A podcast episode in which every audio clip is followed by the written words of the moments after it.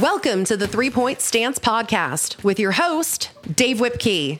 Welcome back to yet another episode of the Three Point Stance Podcast, a look at local WPIAL football. Folks, we have made it. We have one more week to go in the regular season. Playoff scenarios are becoming more clear, and the playoffs are very close. Let's take a look at what happened in week eight. First off, non conference, Canon Mac, they were at Peters. What was one of the more physical encounters this year for Peters Township? Uh, the Indians were able to escape the Big Macs with a 23 to 10 win at Confluence Financial Partners Stadium. As you well know, Peters Township and Canon McMillan border each other, and it's a pretty fierce rivalry, even though they're not in the same conference. Canon Mac was able to keep this game close throughout, and they gave Peters Township all they could handle. In fact, it was so close the game was tied up at 10 with little less than three minutes to go before Preston Blair came on the scene, taking a swing pass from quarterback Nolan DeLucia, 55 yards to the house with 2.47 left in the game. Peters Township put the game away when Vinny Sarcone came on and scored from 28 yards out on a run after the Big Macs turned the ball over on downs in our own territory following the Preston Blair touchdown, giving us a 23 10 final score. The quarterback, DeLucia, another strong game, finished with 200 yards passing on 24 completions. Sarcone ended up with 98 yards rushing on 23 carries. But for much of the night Friday night, Peters Township, they were in a struggle. Points and yards were hard to come by. Uh, but they were able to overcome with uh, by thanks to their defense, who held Canon Mac to 10 points. But Zach Welsh, the running back who transferred in from Wash High earlier this season, continues to show that he can show off against the big boys. He finished with 122 yards rushing on 20 carries, including a six yard touchdown run that tied the game at 10 in the fourth quarter. And at this point in the ball game, it seemed Canon McMillan had a chance until uh, the last three minutes when Canon Mac scored the 13 unanswered to seal the victory. One of the turning points in the ball game occurred when Canon Mac held a 3 0 lead in the second quarter. A Canon Mac punt returner had muffed the punt on his own two yard line, and Peters Township recovered. One play later, Sarcone had scored from two yards out, and that gave him a lead going into the half. Peters Township remaining undefeated. They will win the conference outright if they can handle Bethel Park next week at home. Canon McMillan has a big, big game at home next week. In their senior day, they got Mount Lebanon in the battle for third place in that conference, the Allegheny, or should I say the Tri County Five uh, in 6A. Um, if Canon McMillan wins, they're in third place. They will see North Allegheny. If they lose, they will finish in fourth and they will head off to play Central Catholic in the next round. But we can get in that down the road for playoff scenario preview coming up after our review over to Tri County South, Jefferson Morgan, they were at West Greene. This was a battle for second place in the Tri County South. West Greene was at home. Uh, Colin Brady, who's usually uh, the main cog in the West Greene rushing offensive machine, uh, but he was a bystander in this game. He was out with a shoulder injury.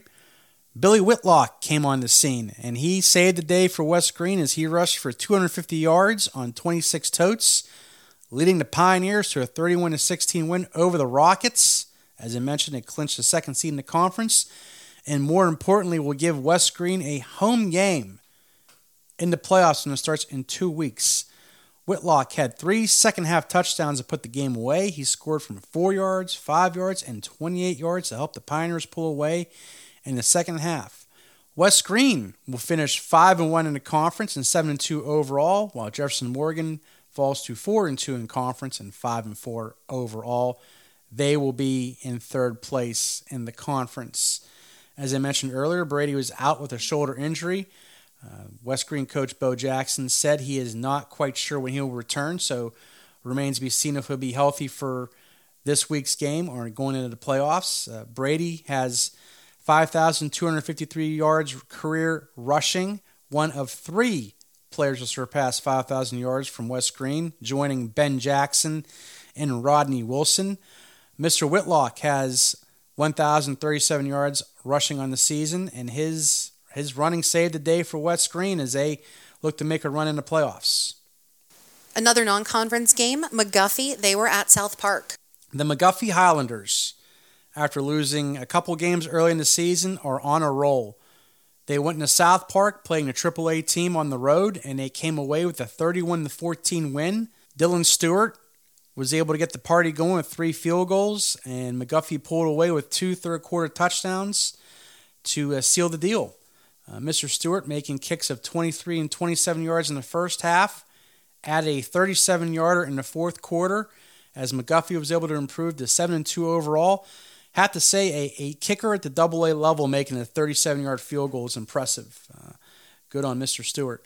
Uh, the Highlanders defense was able to hold South Park in check for most of the game. McGuffey led 6 0 at the halftime and 21 7 after three quarters, eventually pulling away to a 31 7 lead in the fourth quarter that South Park could not overcome.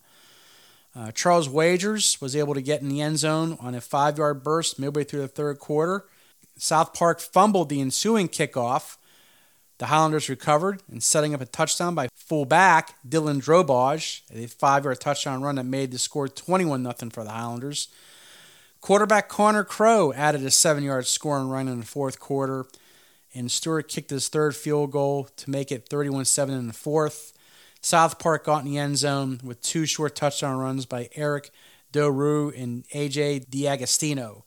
The Highlanders will be playing for a conference championship this upcoming week when they host Wash High. Over to the Black Hills Conference, Fort Cherry. They were at Carlynton. The alma mater of NFL coach Marty Schottenheimer taking on the alma mater of former Steeler coach Bill Cowher was Friday night in Carnegie. Fort Cherry didn't score in bunches, but they gradually built up its lead in a 42 to nothing victory at Carlynton in Class A Black Hills Conference play in Carnegie. The Rangers improved to 6 0 in the conference and 9 0 overall. Fort Cherry clinched a share of the conference title and can win it outright next week when Burgettstown comes to town in McDonald. Matt Sieg and Shane Cornally scored on punt returns for touchdowns. Sieg ran 70 yards for a score as well from scrimmage. He also threw an 11 yard touchdown pass at Cornally with 40 seconds remaining in the first half for a 21 to nothing lead. Ethan Filetto, who will be mentioned later on, scored the first and last touchdown of the game for the Rangers. He finished with 103 yards on 10 carries. Sieg gained 135 yards on seven attempts. Fort Cherry's dream season continues as uh, Lou Ryan on defense led with 14 tackles. Teammate Braden Kirby had 10. Now over to the Century Conference. Sto-Rox was at Waynesburg. Bit of a surprise here as Sto-Rox traveled to Greene County and rallied for an 18 13 victory over Waynesburg on Friday night. Jacob Stevenson for the Raiders scored on runs of 6 and 12 yards for a 13 6 halftime lead. Stevenson had surpassed 1,000 yards rushing for the year, but it just wasn't enough as Sto-Rox came back in the second half to take the lead 18 13, and they would hang on. Waynesburg falls to 2 and 3 in conference play and 6 and 3 overall. Sto-Rox improves themselves to 2 and 4 in conference play and 2 and 6 overall. Staying in the Century Conference, Keystone Oaks, they were at Washington. In one of the big surprises in Century Conference play this year, Keystone Oaks scored a 21 14 upset over Washington. The Prexies are no longer undefeated. DeMeo LeConte scored his second touchdown of the game, a two yard run with less than one minute remaining to give the Eagles the win. Keystone Oaks was able to overcome a 14 7 deficit by scoring 14 points in the game's final eight minutes. The loss leaves Washington at 4 and 1 in the conference and 8 and 1 overall, while Keystone Oaks climbs to 3 and 2 in the conference and 5 and 4 overall. All's not lost for the Prexies. They can still win the Century Conference and its top seed in the playoffs with a win next week at McGuffey. After intercepting a wash high pass and taking over at its own one yard line in the second quarter, Keystone Oaks drove 99 yards for the game's first score. The Golden Eagles ran 12 plays and drained almost six minutes off the clock before LeConte scampered in the end zone from six yards out to give the Golden Eagles a 7 0 lead. Wash High ran only 20 offensive plays in the first half, and the Prexies were held to a mind boggling minus seven yards rushing on eight attempts in the first half. The Prexies did all their scoring early in the second half. A long run by Eddie Lewis set up Travis Crutcher's four yard touchdown run. Elijah Thomas's two point conversion gave the Prexies an 8 7 lead after only three plays of the third quarter. The Prexies then recovered an Eagles fumble on the ensuing kickoff and quickly drove to the Eagles' one yard line where Reuben Gordon More about him later. Scored to put the Prexies up 14 to 7. After forcing a wash high punt, or should I say, after forcing Wash High to turn the ball over on downs, Keystone Oaks took over. They drove for the tying score when Billy Bricker scampered in to the end zone from 10 yards out with 7.20 remaining. Keystone Oaks then recovered a wash high fumble on the ensuing possession and had set up the game winning score by LeConte. Keystone Oaks sealed the win with an interception on Wash High's final possession. For the game, Tristan Reed, quarterback for Wash High, finished with 11 completions and 20 attempts for 150 yards, including six tosses to Reuben Gordon that covered 79 yards. But the key here was Keystone Oaks was able to outrush Wash High 191 yards and 94, and that was the difference in the ball game. Back over to Tri County South, Beth Center was at California. The California Trojans are now Tri County South champions by virtue of their 62 6 win over Beth Center Friday night. The Trojans will host a playoff game in the first round of the WPIAL playoffs. A huge season for them as they finish 6 0, or should right now they're sitting at 6 0 in conference, 8 1 overall. They had three players reach 100 yards rushing, with Jake Lehu and Lee Kwalk gaining 118 yards apiece. While Spencer Petrucci seems like he's over 100 yards every week, he finished with 107. For the game, California rushed for 432 yards. Petrucci scored three touchdowns. Lehu and Kwalk each scored a pair of TDs, while Fred Sherman and Landon Abercrombie also found the end zone. Ethan Varesco scoring on a 73-yard run for the Bulldogs. They fin- they sit at three and three in conference, three and six overall. He scored the lone touchdown for the Bulldogs in this contest. Another non-conference matchup. Linsly was at Trinity. You know, Trinity Hillers they fell 27 to 3 to Linsly School out of West Virginia on Friday night. Andy Palm's 18-yard field goal in the first quarter provided the only points. Quarterback Jonah Williamson for the Hillers finished 17 of 26 for 203 yards. Congratulations to Jonah Williamson as he becomes the single season passing yardage record holder in Trinity history. So, congratulations to him. He also gained 113 yards on the ground on 19 carries. Dante DeRubo caught five passes for 81 yards. As the Hillers fall to 5 and 4 overall, they are still working to see where they finish in the conference in terms of playoff seeding. Back over to Tri County South, Mapletown was at Monessen. Monessen quarterback Dennis Hawkins passed for 361 yards and five touchdowns as the Greyhounds they keep their playoff hopes alive with a 36 to 20 victory over Mapletown. Uh, Hawkins threw a scoring pass of 61 yards to Tyvon Kershaw 29 seconds into the game, then found Lorenzo Gardner for touchdowns covering 37 and 96 yards respectively to give the Greyhounds a 22 0 lead in the first half. Hawkins threw his fourth touchdown pass to Caden Colbeck, covering six, 26 yards to make it 30 to nothing. Hawkins finished with 17 completions and 27 attempts. Mapletown battled back, getting a five yard touchdown pass from AJ Venata to Evan Griffin with one second left in the first half. Griffin then added a 42 yard touchdown run with only 25 seconds remaining in the third quarter that cut Monessen's lead to 30 to 14. But Hawkins and Monessen shut out the lights when he threw his fifth touchdown per pass to Kershaw, covering 14 yards with one second left in the third quarter. Mapletown capped the scoring when Griffin scored his third touchdown on a 65 yard pass from Venata. Uh, Mapletown able to keep the game somewhat competitive. They've had quite the long season this year. They're, they're one and five in conference and three and six overall. But the Greyhounds are sitting at two and four in conference and three and five overall. Still have hope alive to keep uh, for the postseason. Another Black Hills matchup. Burgettstown played host to Avella. Rudy Brown ran for two fourth quarter touchdowns, and Brody Coosier ran for a score and threw for another as the Blue Devils defeated Avella 28 to 6 in Black Hills Conference play at Hill Memorial Stadium in Burgettstown. The win moves the Blue Devils to 3 and 3 in conference and 5 and 3 overall. Kuzier threw a 63 yard touchdown pass to Zach Schrockman in the first quarter and ran 7 yards into the end zone in the second quarter to put the hosts up 14 to nothing. Avella closed within 14 6 in the third quarter when Broden Ham scored on a 14 yard run. Uh, Mr. Brown, however, sealed the win for Burgettstown with a touchdown scamper of seven and another one of four yards. Coosier finished with 131 yards passing and 80 yards rushing as Burgettstown big showdown this week against Fort Cherry. And back over to Tri County South, Bentworth was at Carmichael's. Ben Hayes scored three touchdowns in Bentworth's 20 to 12 victory Friday night at Carmichael's. Hayes caught two touchdown passes from quarterback Vitaly Daniels in the third quarter to break a 6 6 tie. He also pulled in a 10 yard reception at 6.48 of the third quarter and a 28 yarder with five minutes remaining in the period. Daniels ran in a two point conversion for a 20 6 lead. The Mikes pulled to within eight on Brandon Yeckel's 71 yard reception from A.J. Donaldson at 3.04 of the fourth quarter. Uh, Hayes opened the scoring on a one yard run at 2.52 of the first quarter as the Bearcats held a 6 0 lead at the half. Parker Hewitt's 21 yard run at 7.04 of the third quarter tied the game at 6.